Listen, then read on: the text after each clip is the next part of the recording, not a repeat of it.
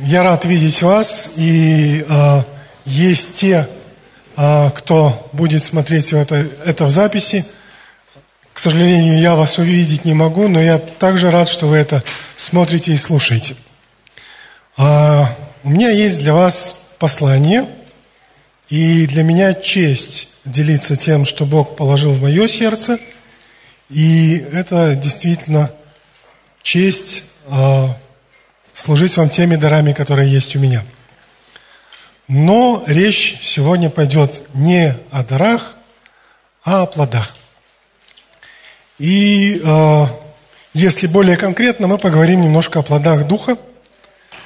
О плодах Духа мы уже говорили. Вообще мы говорили о сении, о том, что семена приносят плоды.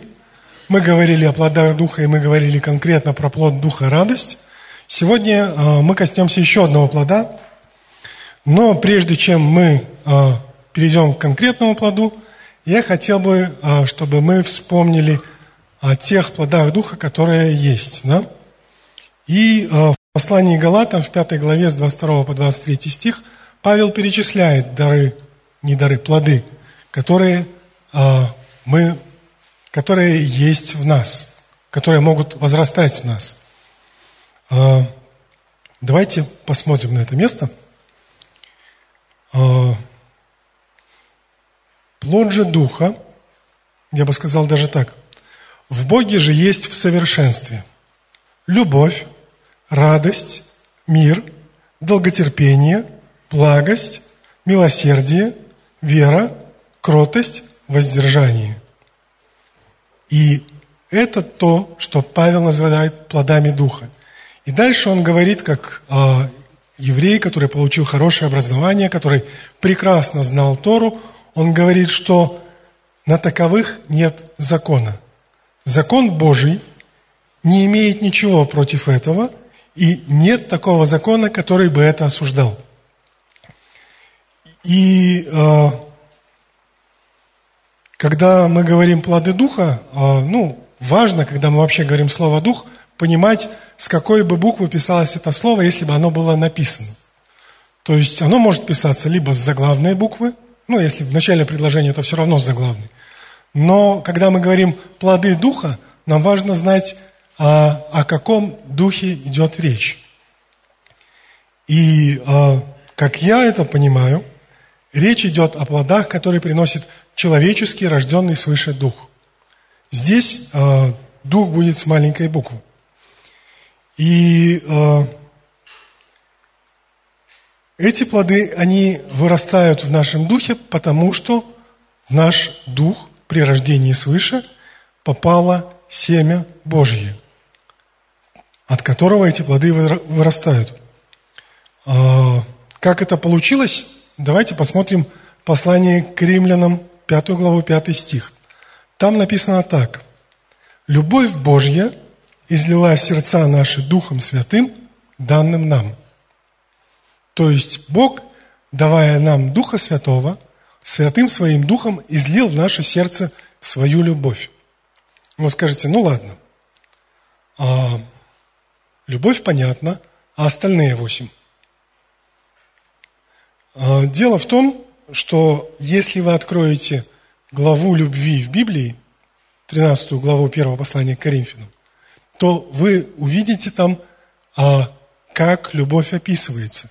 Если вы внимательно прочитаете эти предложения, вы увидите именно характеристики плодов. Вы увидите эти милосердие, кротость, воздержание. И э, Павел говорит о плодах Духа не только в послании к Галатам. Фактически он в нескольких своих посланиях упоминает эти плоды. В Галатах он дает их перечисление, но в послании к Колоссянам в 3 главе с 12 стиха он также упоминает их, и он говорит, «Итак, облекитесь, как избранные Божьи святые и возлюбленные, в милосердие, благость, смиренномудрие, кротость, долготерпение, снисходя друг к другу и прощая взаимно, если кто на кого имеет жалобу. Как Христос простил вас, так и вы – более же всего, облекитесь в любовь, которая есть совокупность совершенства. И да владычествует в сердцах ваших мир Божий, которому вы и призваны в одном теле, и будьте дружелюбны. В другом переводе сказано «будьте благодарны». И любовь, она не просто помогает другим плодам работать. Любовь не просто наполняет, придает им силу, но любовь также является, как написано, совокупность совершенства. Она является совокупностью этих плодов. Все плоды зависят от нее, и сама любовь, она как один большой составной плод. Даже вера, без которой угодить Богу невозможно, она действует любовью. А, в Иоанна, в 15 главе с 4 по 5 стих, Иисус обращается к своим ученикам, и Он говорит так. «Прибудьте во мне, и я в вас. Как ветвь не может приносить плода сама собой, если не будет на лозе, так и вы, если не будете во мне.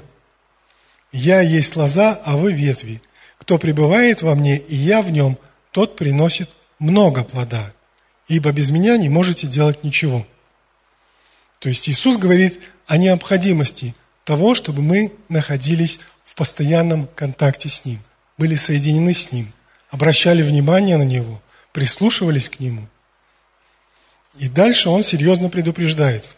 Это 15 глава 6 стих. Он говорит, кто не прибудет во мне, извергнется вон, как ветвь, и засохнет. А такие ветви собирают и бросают в огонь, и они сгорают. И слово «извергнется» – это, а, я не, не, не помню, как это называется в русском языке, по-моему, возвратный глагол. Там в конце есть частичка «ся». И если его немножко расшифровать, то получится так. Кто не прибудет во мне, тот извергнет ся, извергнет себя вон, как ветвь, и засохнет.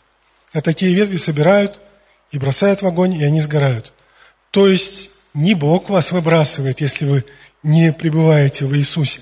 Вы сами откалываетесь, отламываетесь, отделяетесь от этой лозы и говорите, мне достаточно, я и сам справлюсь, все хорошо.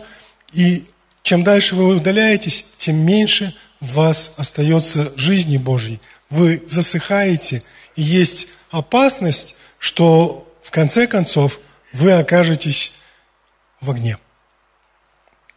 Это ваше решение – пребывать в Боге, оставаться в Нем и в общении с Ним, в Его Слове. Знаете, когда мы принимаем хлебопреломление, мы вспоминаем не только смерть Христа. Мы вспоминаем, что мы, как тот хлеб, который был разломан на кусочки, все составляем одно тело.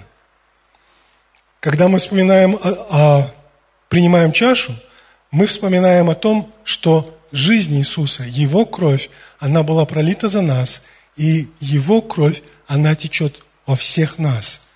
Это та жизнь, которая течет в нас, которая помогает нам приносить плод, благодаря которой в нас появляются эти плоды.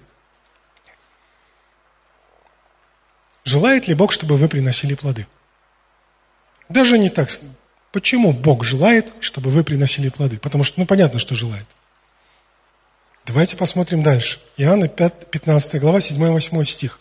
Иисус сказал, «Если прибудете во мне, и слова мои в вас прибудут, то чего не пожелаете, просите, и будет вам». Чудесное обетование. Он дальше говорит, «Тем прославится Отец мой, если вы принесете много плода, и будете моими учениками».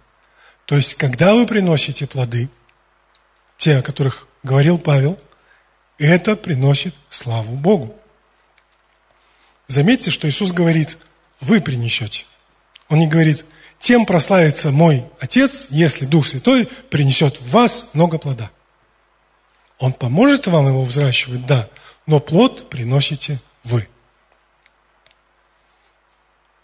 Я знаю только одно дерево, которое не выращивает, ну, на котором появляются плоды, о которых дерево не заботилось. Только одно дерево. Новогодняя елка. Такие красивые шарики, гирлянды на ней появляются вдруг случайно. К сожалению, в природе такое не получается. Нету короткого пути, как вы можете, ну, грубо говоря, обвешаться всеми плодами Духа и проявлять их все в совершенстве, ничего не делая. И я не говорю, что это ваша физическая работа. Я говорю, что это духовные плоды вашего духа. которые вырастают и проявляются вовне. Чтобы эта задача не была слишком для вас тяжелой, Иисус попросил Отца, и Отец, Он слышит молитву Иисуса, Он ответил на эту молитву. В Иоанна 14, э, в 14 главе 16 по 17 стих Иисус говорит, «И я умолю Отца и даст вам другого утешителя, да пребудет с вами Духа истины, которого мир не может принять, потому что и не видит его, и не знает его, а вы знаете его, ибо он с вами пребывает и в вас будет». Иисус помолился. Бог послал Духа Святого в день Пятидесятницы, и этот Дух с вами пребывает и в вас будет, и в вас есть. И вы, а, читая эти стихи, думаете, ну, Иисус сказал, что Он пошлет Духа, который будет утешителем. Ну, если мне надо утешение, то понятно, а если мне утешение не надо, если мне нужно что-то другое, как мне тогда быть? Не торопитесь. Слово «утешитель» – это греческое слово, которое переведено на русский как «утешитель», как одно из его значений. Но это слово очень многозначное. Во-первых, оно составное, а, оно на греческом звучит, по-моему, как «параклетос» и состоит из двух слов – и, во-вторых, а, так как я не специалист по греческому языку, я обратился а, к тому, что уже другие умные люди нашли а, в этом слове. Рик Реннер объясняет слово «параклетос» так. Он говорит, что это слово означает того, кто призван быть рядом с вами, чтобы предупреждать, просить, упрашивать, умолять или тренировать. Это еще одно значение. И также слово описывает того, кто подошел к вам и теперь находится очень близко к вам, чтобы поговорить с вами, чтобы успокоить вас, чтобы утешить вас, дать вам тренерский совет, проконсультировать в данной ситуации, поделиться с вами информацией, дать вам инструкции. В древности это греческое слово, которое переведено как «утешитель», использовалась для обозначения личного персонального помощника в тех делах, в которых человек сам не очень хорошо понимает или в котором ему нужна помощь.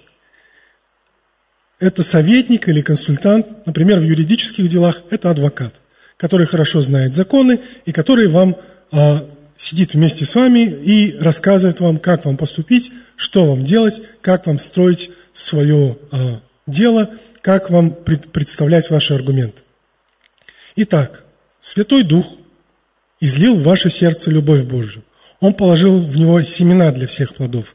И Святой же Дух, который сделал это, Он является вашим помощником, живущим внутри вас, который готов давать вам инструкции, который готов утешать вас, успокаивать, советовать и давать тренерские советы, как вы можете действовать, чтобы внутри вас этим плодам ничего не мешало расти.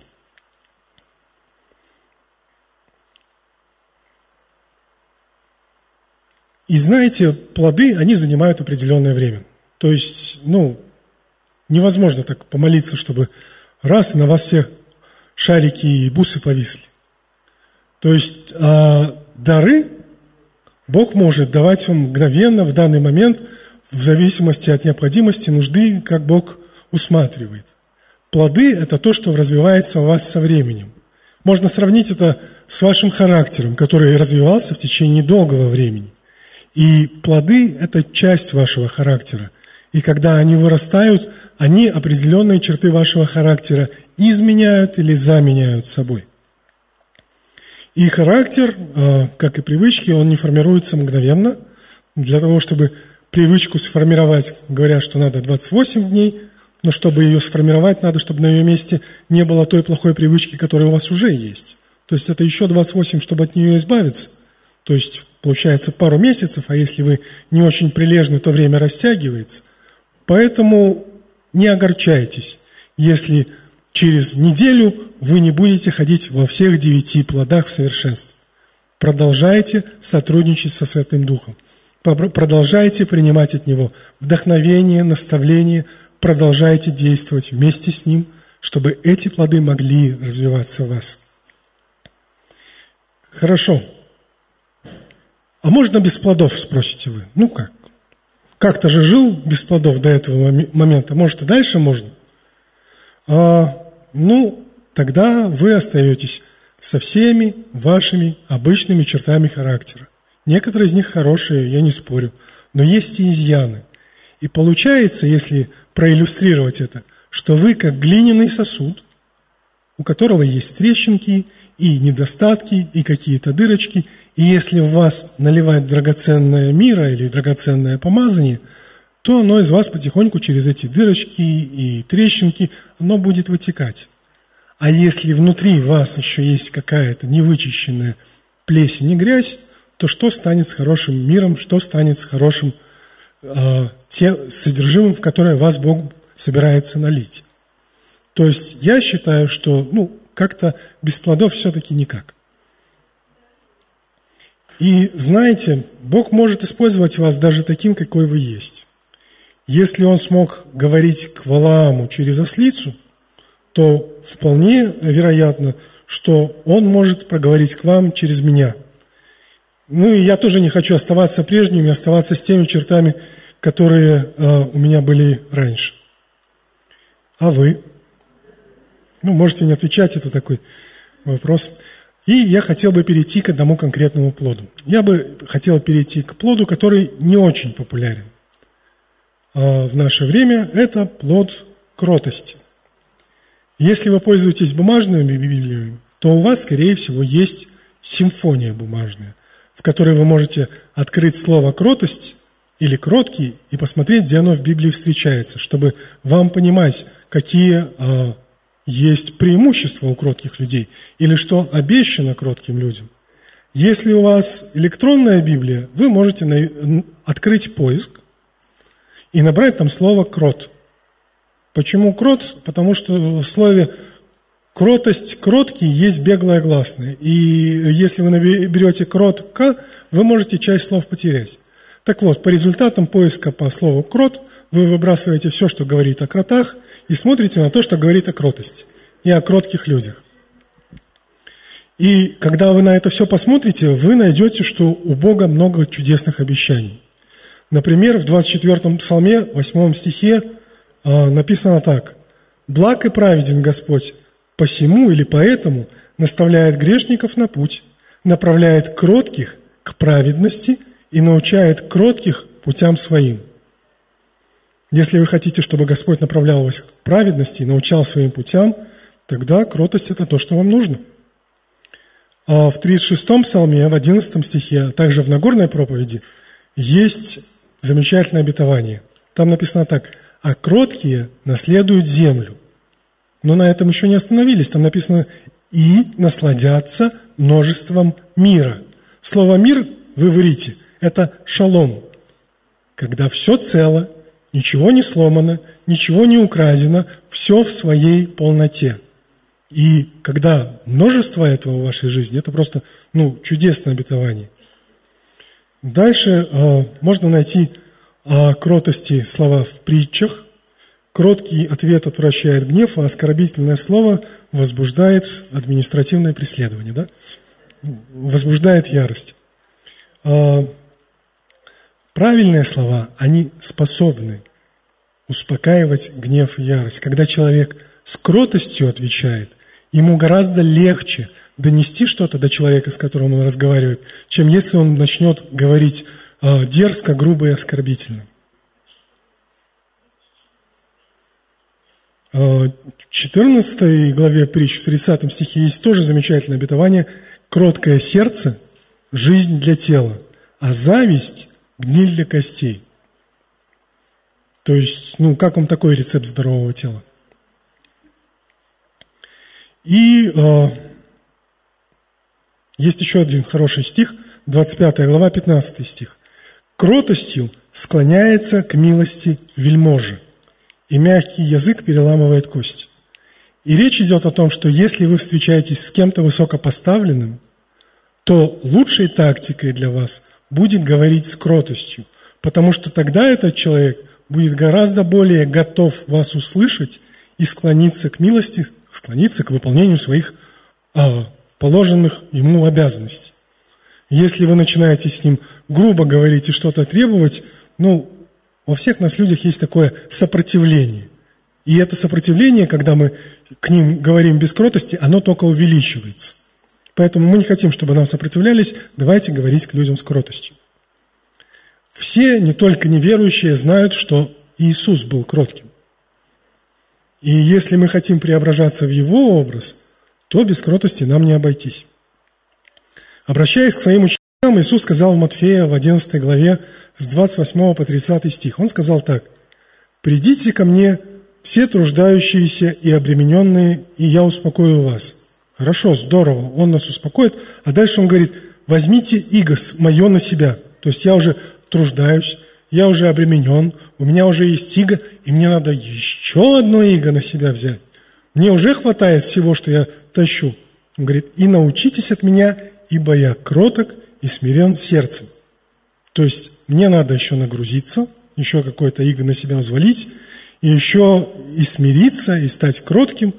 И э, смотрите, что он говорит дальше. «И найдете покой или шалом, или мир душам вашим. Ваша душа успокоится, придет в покой и наполнится миром». И он говорит, «Ибо иго мое благо, и бремя мое легко». Знаете, в чем секрет? Когда вы приходите к Богу, когда вы принимаете Его иго на себя, Он забирает ваше иго на себя. И вы несете уже не ваше иго, вы несете Его иго, которое благо и бремя Его легко, а Он помогает вам нести ваши бремена, нести ваше иго и помогает вам а, переносить это, утешает вас, восстанавливает вас, помогает вам не выгорать душевно и идти дальше. Что еще об этом, а, о кротости сказал Павел? В послании к филиппийцам в 4 главе, в 5 стихе Павел сказал так. «Кротость ваша да будет известна только вашему супругу». Да? Нет, там написано, кротость ваша да будет известна всем верующим в церкви. Всем человекам. То есть, ну, сложно. То есть, если вы кроткий человек, вы думаете, если я проявлю, если я покажу, что я кроткий, все через меня переступят, вытрут ноги и пойдут дальше. На самом деле нет. Кротость ваша не должна быть тайной, она не должна быть скрыта внутри. Но когда вы кроткие, если вы уповаете на Бога, Он поможет сделать так, чтобы э, о вас невозможно было вытереть ноги. Он вступится за вас, Он будет сражаться за вас. Павел во втором послании своему духовному сыну Тимофею, два послания ему написал, во второй главе а, объясняет Тимофею, как выбирать людей для служения. Он говорит, какой работник угоден Богу, какой а, работник одобрен Богом. А, и а, он также в этой главе с 24 стиха пишет так. Рабу или работнику Божьему не должно ссориться, но быть приветливым ко всем – учительным, незлобивым, с кротостью наставлять противников. Не даст ли им Бог покаяния к познанию истины, чтобы они освободились от сети дьявола, который уловил их в свою волю? И тут вопрос не в том, даст им Бог покаяние, не даст, а может Он решил им вообще не давать покаяние. Но просто когда вы с кротостью наставляете кого-то, вы лишаете его всех этих оборонительных сооружений, всякого гнева, вы с кротостью говорите с ним. И Богу гораздо легче действовать в сердце этого человека, когда он не поднимает защитные а, а, эти, не поднимает мосты, ведущие в его сердце, не выставляет на стены своего сердца а, охрану с луками и копьями, но он видит, что ваша кротость не грозит ему ничем – и Богу легче достучаться до такого человека. Чтобы они освободились от сети дьявола, который уловил их в свою волю. То есть, таким образом, Бог может достучаться до людей, вытащить из этой сети и вытащить их из воли дьявола. Хорошо, если кротость так хороша, если кротость необходима все-таки нашей жизни – нам было бы неплохо представлять себе, что она собой представляет, да? То есть, ну, какое-то описание иметь. Потому что э, люди считают, что кротость Иисуса ограничивалась только тем, что Он смиренно и терпеливо сносил все издевательства и не мстил за себя. Ну и в Исаии 53.7 в качестве подтверждения есть такие слова. Он истязуем был, но страдал добровольно, и не открывал уст своих, как овца веден был он на заклание, и как агнец пред стригущими его безгласен. Так он не отверзал уст своих. И хотя смирение в, определен, в определенной степени является частью кротости, но это не вся кротость. И если составить определение кроткого человека на основании того, что в Библии считается кротостью, то определение будет состоять из трех частей. Первая часть. Кроткий человек сдержан или способен контролировать себя. Он не только не спешит обижать или оскорблять других, но он и не спешит сам обижаться или принимать оскорбления на свой счет. Он внимателен к другим, он внимателен к их нуждам. И, а, конечно, некоторые люди себя считают кроткими, когда их ругают за их а, проступки, а они а, ничего не говорят поперек, они такие, я такой вот кроткий, да, я принимаю, да, но это не совсем кротость. Действительно кроткий человек, верующий человек, который имеет кротость, обладает еще самоконтролем, сдержанностью, еще один плод духа, чтобы не реагировать негативно, когда его ложно обвиняют, когда его злословят и подвергают незаслуженным гонениям. В тот момент, когда нас обижают и оскорбляют, кротость помогает нам приходить к Богу и молиться за наших обидчиков и противников. И молиться не так, как ученики Иисуса сказали, а давай огонь сведем, сожгем эту деревню, потому что они нас не приняли. Она помогает нам молиться и просить Бога простить их и дать им покаяние, чтобы они могли принять это покаяние. Я понимаю, конечно, что нам всем хотелось бы, очень хотелось бы, чтобы, ну, свершилось правосудие, пришла справедливость, и наши противники получили то, что заслуживают, а, а лучше в двойной или в тройной мере. Но когда мы так думаем, нам нужно вспомнить, где мы были и как с нами поступил Бог. Потому что если бы Бог поступал с нами по справедливости, от нас бы и мокрого места не осталось, потому что Бог сказал, что не будет а, уничтожать землю потопом, Он сказал, что земля сохраняется для огня. От огня, после огня и мокрого места не остается. Еще кое-что, а, что я упоминал в прошлый раз, когда говорил о радости, а, теолог Феофилакт Болгарский сравнил долготерпеливого и кроткого человека. Он сказал так. Долготерпеливый наказывает грешника или наказывает согрешившего человека по долгом размышлении, не поспешно. А кроткий совсем прощает. Хорошо, второй, вторая часть определения. Кроткий человек смирен в своем духе и не мыслит о себе высоко. Он покорен Божьей воле и ставит Божью волю выше своей собственной. Кротость, она противоположна самонадеянности, она противоположна самоуверенности, гордости, напыщенности, наглости и нахальству. Гордость не поглощена собой. В описании любви в 13 главе 1 послания Коринфянам есть такие слова. «Любовь не ищет своего». И это прекрасное описание кротости. Не ищет своего. Говоря к филиппийцам, во второй главе с 3 по 4 стих в новом русском переводе, Павел э, писал так. «Не делайте ничего из эгоистичных или же из тщеславных побуждений. Будьте скромны и считайте других выше себя. Руководствуйтесь не только своими интересами, но и интересами других». То есть здесь Павел показывает, как мы можем, быть, как мы можем проявлять ту кротость, которая есть в нас. Идем дальше. Кроткий человек учителен. Это то слово, которое мы видели в послании к Тимофею, когда Павел ему писал. Да?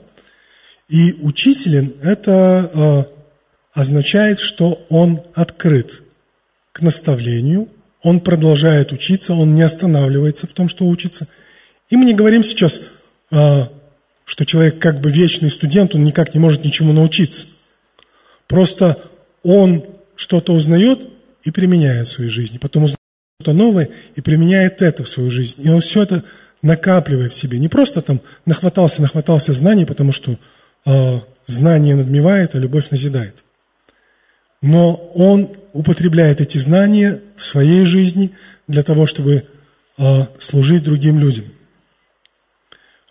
Кроткий человек способен учиться, он способен извлекать уроки даже из неприятных ситуаций, даже из собственных ошибок. То есть, э, когда мы способны учиться, мы не останавливаемся на каких-то своих традициях, когда сталкиваемся с чем-то новым.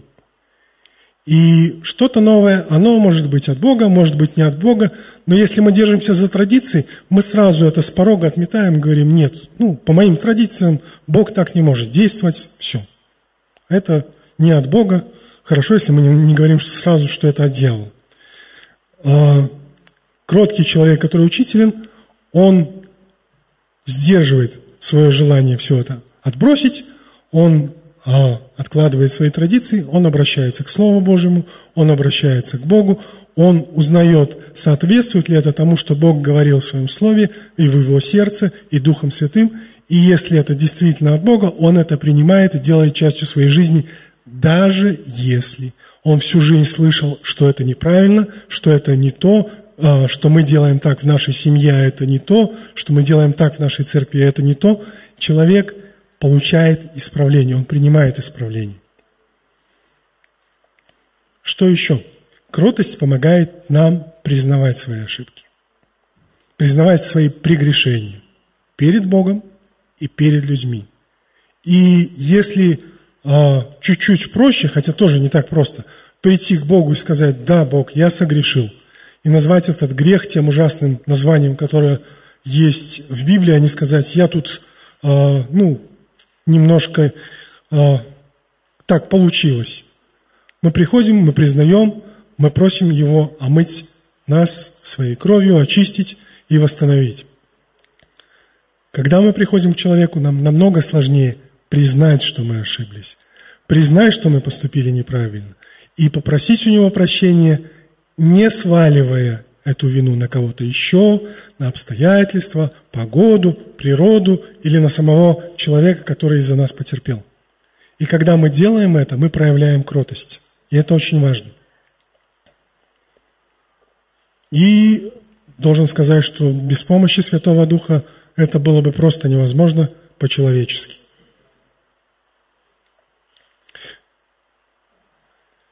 Что касается всех этих плодов, а, я скажу так. А, любовь невозможна без кротости, но и кротость невозможна без любви. Если вы возьмете а, все эти плоды, они точно так же зависят друг от друга. Хорошо, мы поговорили о плодах, мы перешли конкретно на кротость, мы дали определение кротости, и теперь, наверное, вы хотели бы узнать, как вы можете способствовать тому, чтобы кротость развивалась в вас, проявлялась в вас, что вы можете делать, скажем так, по-человечески, э, физически и духовно, чтобы кротость возрастала. Если коротко, у меня есть три слова для вас. Э, пост, пустыня, самоотвержение. И если слово «пост» а, вы, как верующие люди, слышали и думаете, что, может, вам уже и не надо ничего про пост знать, и так все про пост знаете, то э, два остальных слова как-то не сразу так очевидны. Поэтому давайте разберемся. И все равно начнем с поста на всякий случай. Э, пост, э, я бы не хотел его ограничивать только пост от еды. Хотя это важно, потому что для каждого человека – еда просто необходима для жизни и здоровья, да? Но когда вы ограничиваете себя в еде и ограничиваете в том, что занимает ваше время, но мы не говорим сейчас, нет такого понятия пост от работы. Мы берем пост от того, что забирает наше остальное время.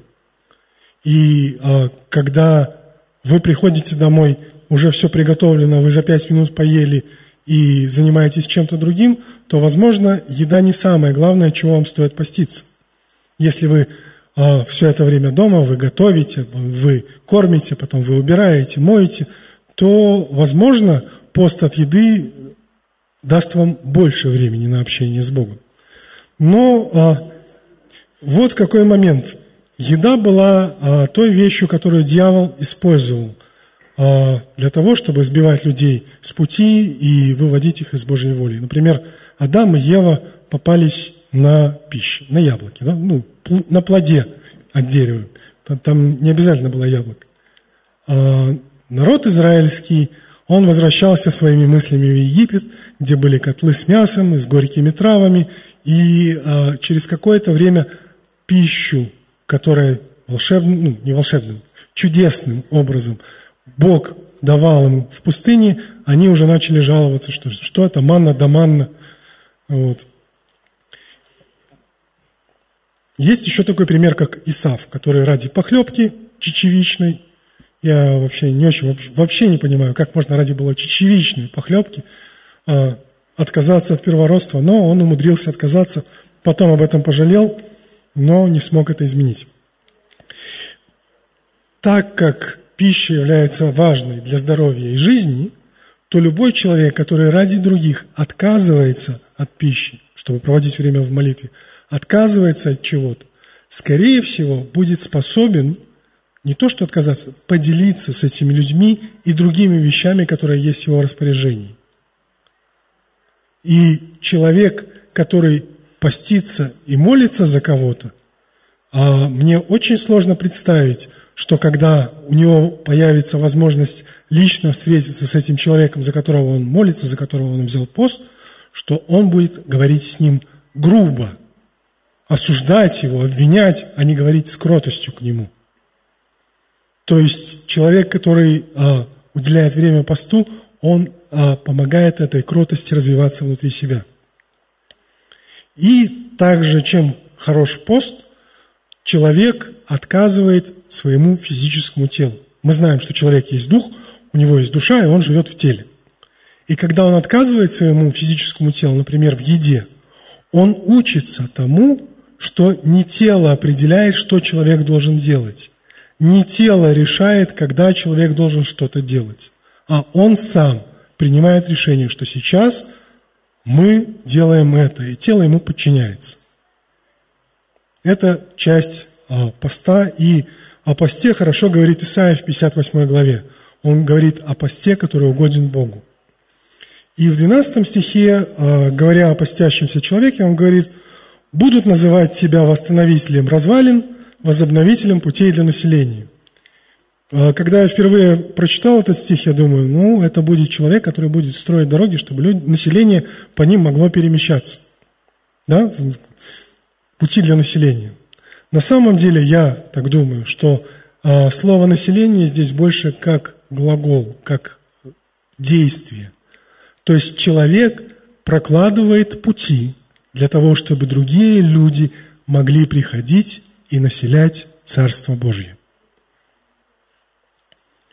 И э, в Галатам, 6 главе, в первом стихе, Павел говорит, братья, если и впадет человек в какое согрешение, он не говорит, когда. Он говорит, ну, если и впадет.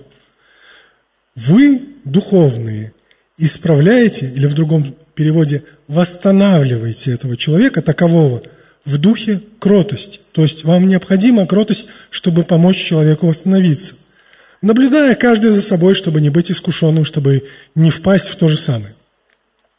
И э, фактически человек, который исправляет или восстанавливает и является восстановителем развалин.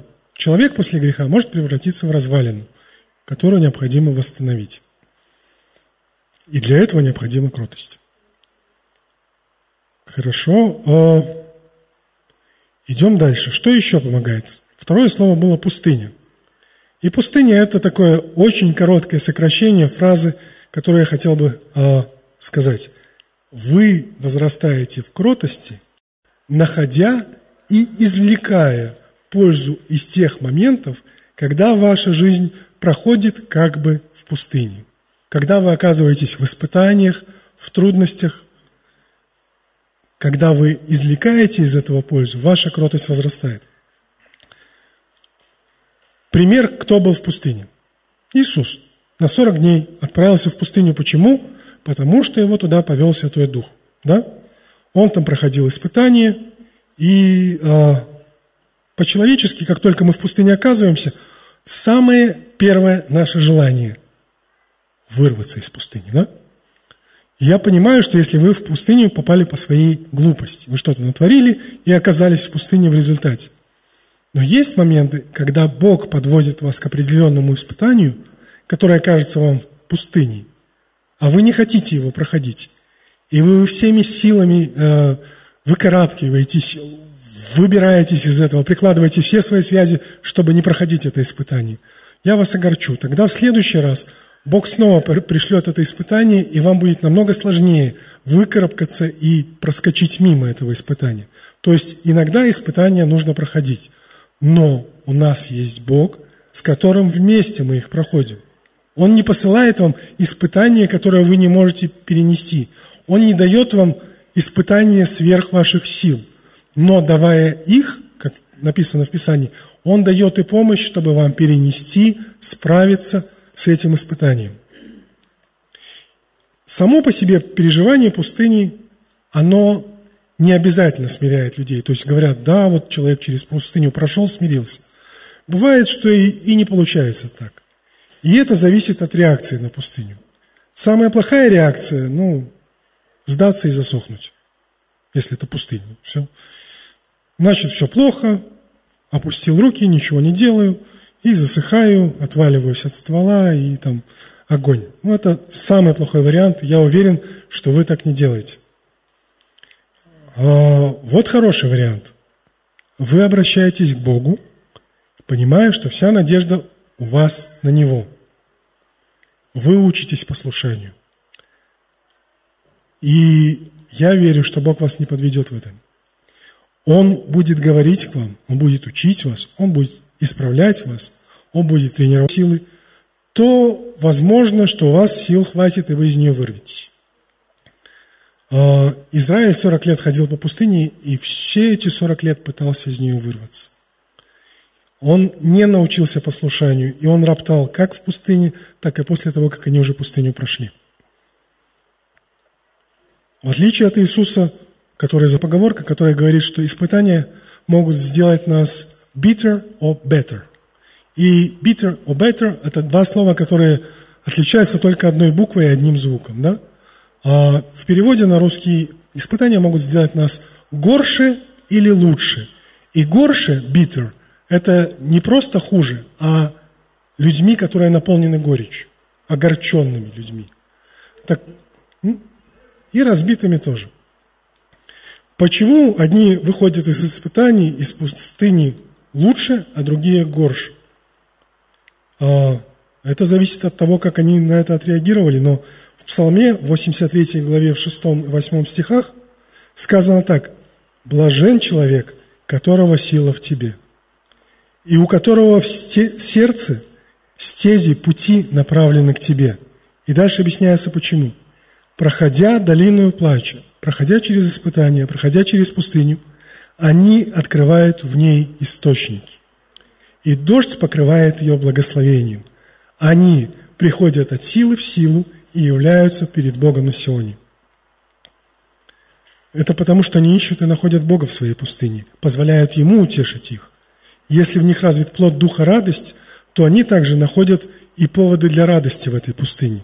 И позже они сами способны проявлять сострадание к другим, попадающим в похожую ситуацию – не злиться на них, не осуждать, не упрекать и не критиковать, но поднимать и помогать им.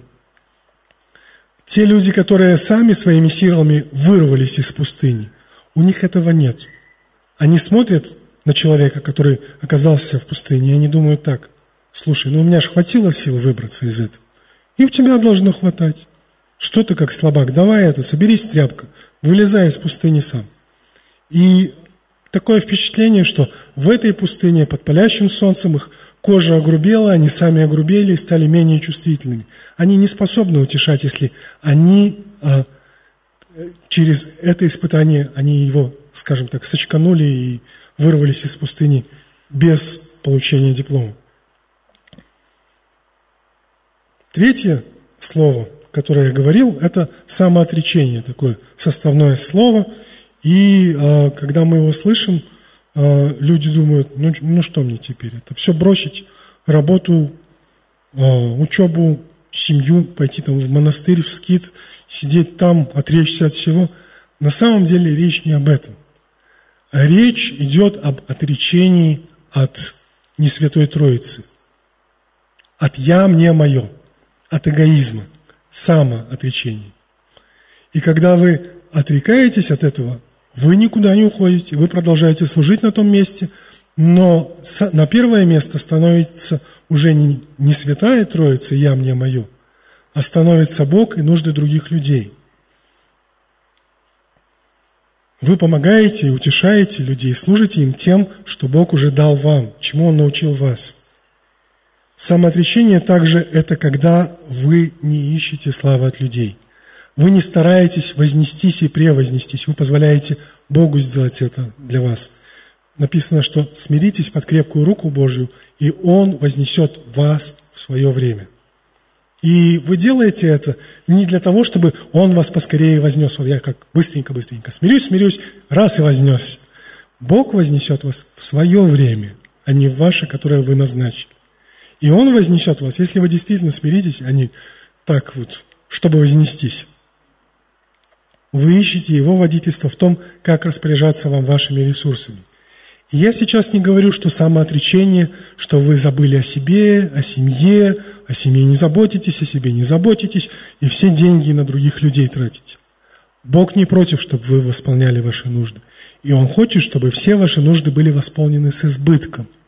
Но, глядя на ваши ресурсы, вы не смотрите на них так. Это на мои нужды – это на мои желания, это на мои хотелки, а это на мои, ну, что-нибудь приятное для себя сделаю. Вы смотрите, что вот мои нужды, я их восполняю, Бог помогает их мне восполнять, я восполняю нужды своей семьи, мы э, имеем то, что имеем, мы живем в достатке, и мы можем помогать другим, благословлять других, поддерживать других миссионеров, поддерживать служение, поддерживать тех людей, а, у которых не все так хорошо в жизни, которые, может быть, в пустыне и которым нужна ваша помощь. Еще одно место, которое говорит о кротости, как вы можете позволить кротости в вас проявляться, это филиппийцам 2 глава с 5 по 8 стих. Новый русский перевод. Ваш образ мыслей должен быть таким же, как и образ мыслей Иисуса Христа. Он, по природе Бог, не держался за равенство с Богом, а наоборот, унизил себя, приняв природу раба. Он стал подобным людям. Став и по виду как человек, он смирил себя и был покорным до смерти, причем смерти на кресте. Я не говорю, что мы, э, ну, нет, я скажу так. Иисус имел определенную миссию умереть за других людей. Я почти уверен, что у вас такой миссии нет. Но вы можете а, смирить себя, чтобы служить другим, вне зависимости от того, как другие себя ведут. Может быть, они не слышали проповедь о кротости, и они ведут себя совсем не кротко. Но вы можете им служить и продолжать служить, наставляя их в кротости, не даст ли им Бог покаяния, не даст ли им Бог исправления. И а, в качестве примера кротости я хотел бы привести Моисея. А, в других проповедях я немножко больше говорил там про его семью, про Мариам, Аарона и Моисея. Я сейчас просто скажу, что мы видим в жизни Моисея. Смотрите, первое слово, которое я сказал – пост. В жизни Моисея был пост – если вы посмотрите, когда они стояли у горы Синай, два раза по 40 дней Моисей восходил на гору, общался с Богом, он при этом не ел ничего. Это был вообще супер пост. Но он общался с Богом. «Прибудьте во мне, и я в вас». Тогда прославится Отец мой, если вы принесете много плода. Идем дальше. Пустыня. Ну, пустыни в жизни Моисея было достаточно. Он 40 лет ходил с евреями по пустыне, а до этого он э, пас овец тестя своего Иофора. Первые 40 лет он рос в, во дворце фараона, он получил лучшее воспитание, он ел самую изысканную пищу, э, и работа овцевода, работа пастуха для него, э, он был слишком квалифицированный для этой работы. И это помогало ему смиряться. Так что, когда Бог пришел в горящем кусте, он уже не был таким э, сам горящим. Он уже не был э, таким, каким он был, когда он э, убил египтянина и закопал его, и потом упрекал других евреев, что они между собой ссорятся. И говорят, ну мы-то ссоримся, а ты-то вообще убил. Он был кротким. Он, а, в книге чисел написано, что он был кратчайшим из всех людей. В чем это выражалось? Когда Мариам и Аарон начали упрекать его за то, что он взял в жену Ефиоплянку, а на основании этого предъявлять ему претензии, говоря, разве к тебе одному Моисей Бог говорит? Мы тоже пророки, Бог нам тоже говорит. Бог позвал их к скине собрания, Он говорил с ними, и Он сказал, хорошо, когда у вас пророк, я ему открываю в видении или в сновидении ему что-то показываю, но с Моисеем не так. Он со мной лицом к лицу говорит, он мой образ видит. И дальше он говорит Мариаме и Аарону, как вы не убоялись говорить что-то против раба моего Моисея. И Мариам покрывается проказой, Аарон видит это, Аарон не покрылся проказой, потому что первосвященник, если бы он покрылся проказой, кто бы провозглашал его очищение? Первосвященник. Не было более высокого священника. И Аарон, видя это, в ужасе обращается к Моисею и говорит – не дай ей погибнуть вот в таком состоянии. И что Моисей говорит Богу? Он не говорит, а Бог, о чем мы, этот Аарон не побелел, как Мариам. Он же не меньше ее говорил против меня гадости. Он говорит, исцели ее. На первом месте у, а, у Моисея был не он сам. Когда восставал Израиль, когда Израиль говорил, вы вывели нас, чтобы убить нас а, в пустыне – Моисей не принимал это на свой счет. Он не торопился обижаться. Он не торопился принимать оскорбления. Он приносил их Богу, он молился за них, он говорил, не погуби их, помилуй их. И когда э, у Синая Бог сказал, Моисей, давай сделаем так. Давай всех евреев здесь положим ровным слоем, а я от тебя новый народ произведу. Если бы Моисей не был кротким, он бы сказал, а давай. Но Моисей сказал, ну как, ну, а что потом будут говорить, что ты их вывел, что в пустыне здесь положить всех? Хотя, к сожалению, все, кто был старше 20, в пустыне и полегли. К сожалению, и Моисей не вышел из пустыни, потому что у него а, не хватило кротости ему в определенный момент. При всем его посте, пустыне и самоотречении, в тот момент, когда народ потребовал воду после смерти Мариам, он стоял у скалы, и вместо того, чтобы сделать так, как Бог сказал, сказать Слово, потому что Слово, оно дает жизнь. Слово стало плотью, обитало с нами. Слово просвещает человека. Слово а, есть вода живая. И когда он должен был сказать Слово к скале, вместо этого он вместе с Аароном, который его не остановил, он вышел перед народом и говорит, вы ропщущие, вы бунтари, нам из этой скалы дать воду вам – то есть он вообще взял на себя слишком много, он сделал вид, как будто он будет воду давать. Что он сделал дальше? Он ударил в скалу. Два раза. Знаете, почему два? Потому что первый раз ударил, и ничего не вышло. И все стоят и смотрят. А дальше что делать?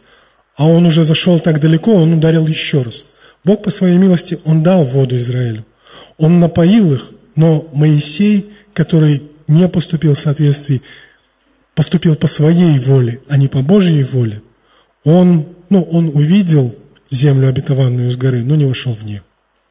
И я хочу, чтобы в вашей жизни у вас была кротость, чтобы вы не оказались как Моисей, глядя, видя что-то, но не войдя в это.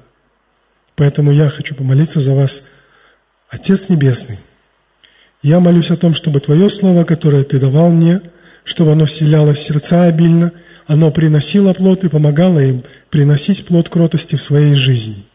Если я что-то сказал не так, Господь, Ты поправь меня, Ты поправь это в их сердцах, и Ты научи их, чтобы они, глядя в Твое Слово и обращаясь к Тебе, получили это исправление, и чтобы они были открыты к этому исправлению и могли его принять. И я воздаю всю славу и честь Тебе, Господь, во имя Иисуса. Аминь. Сейчас будут объявления.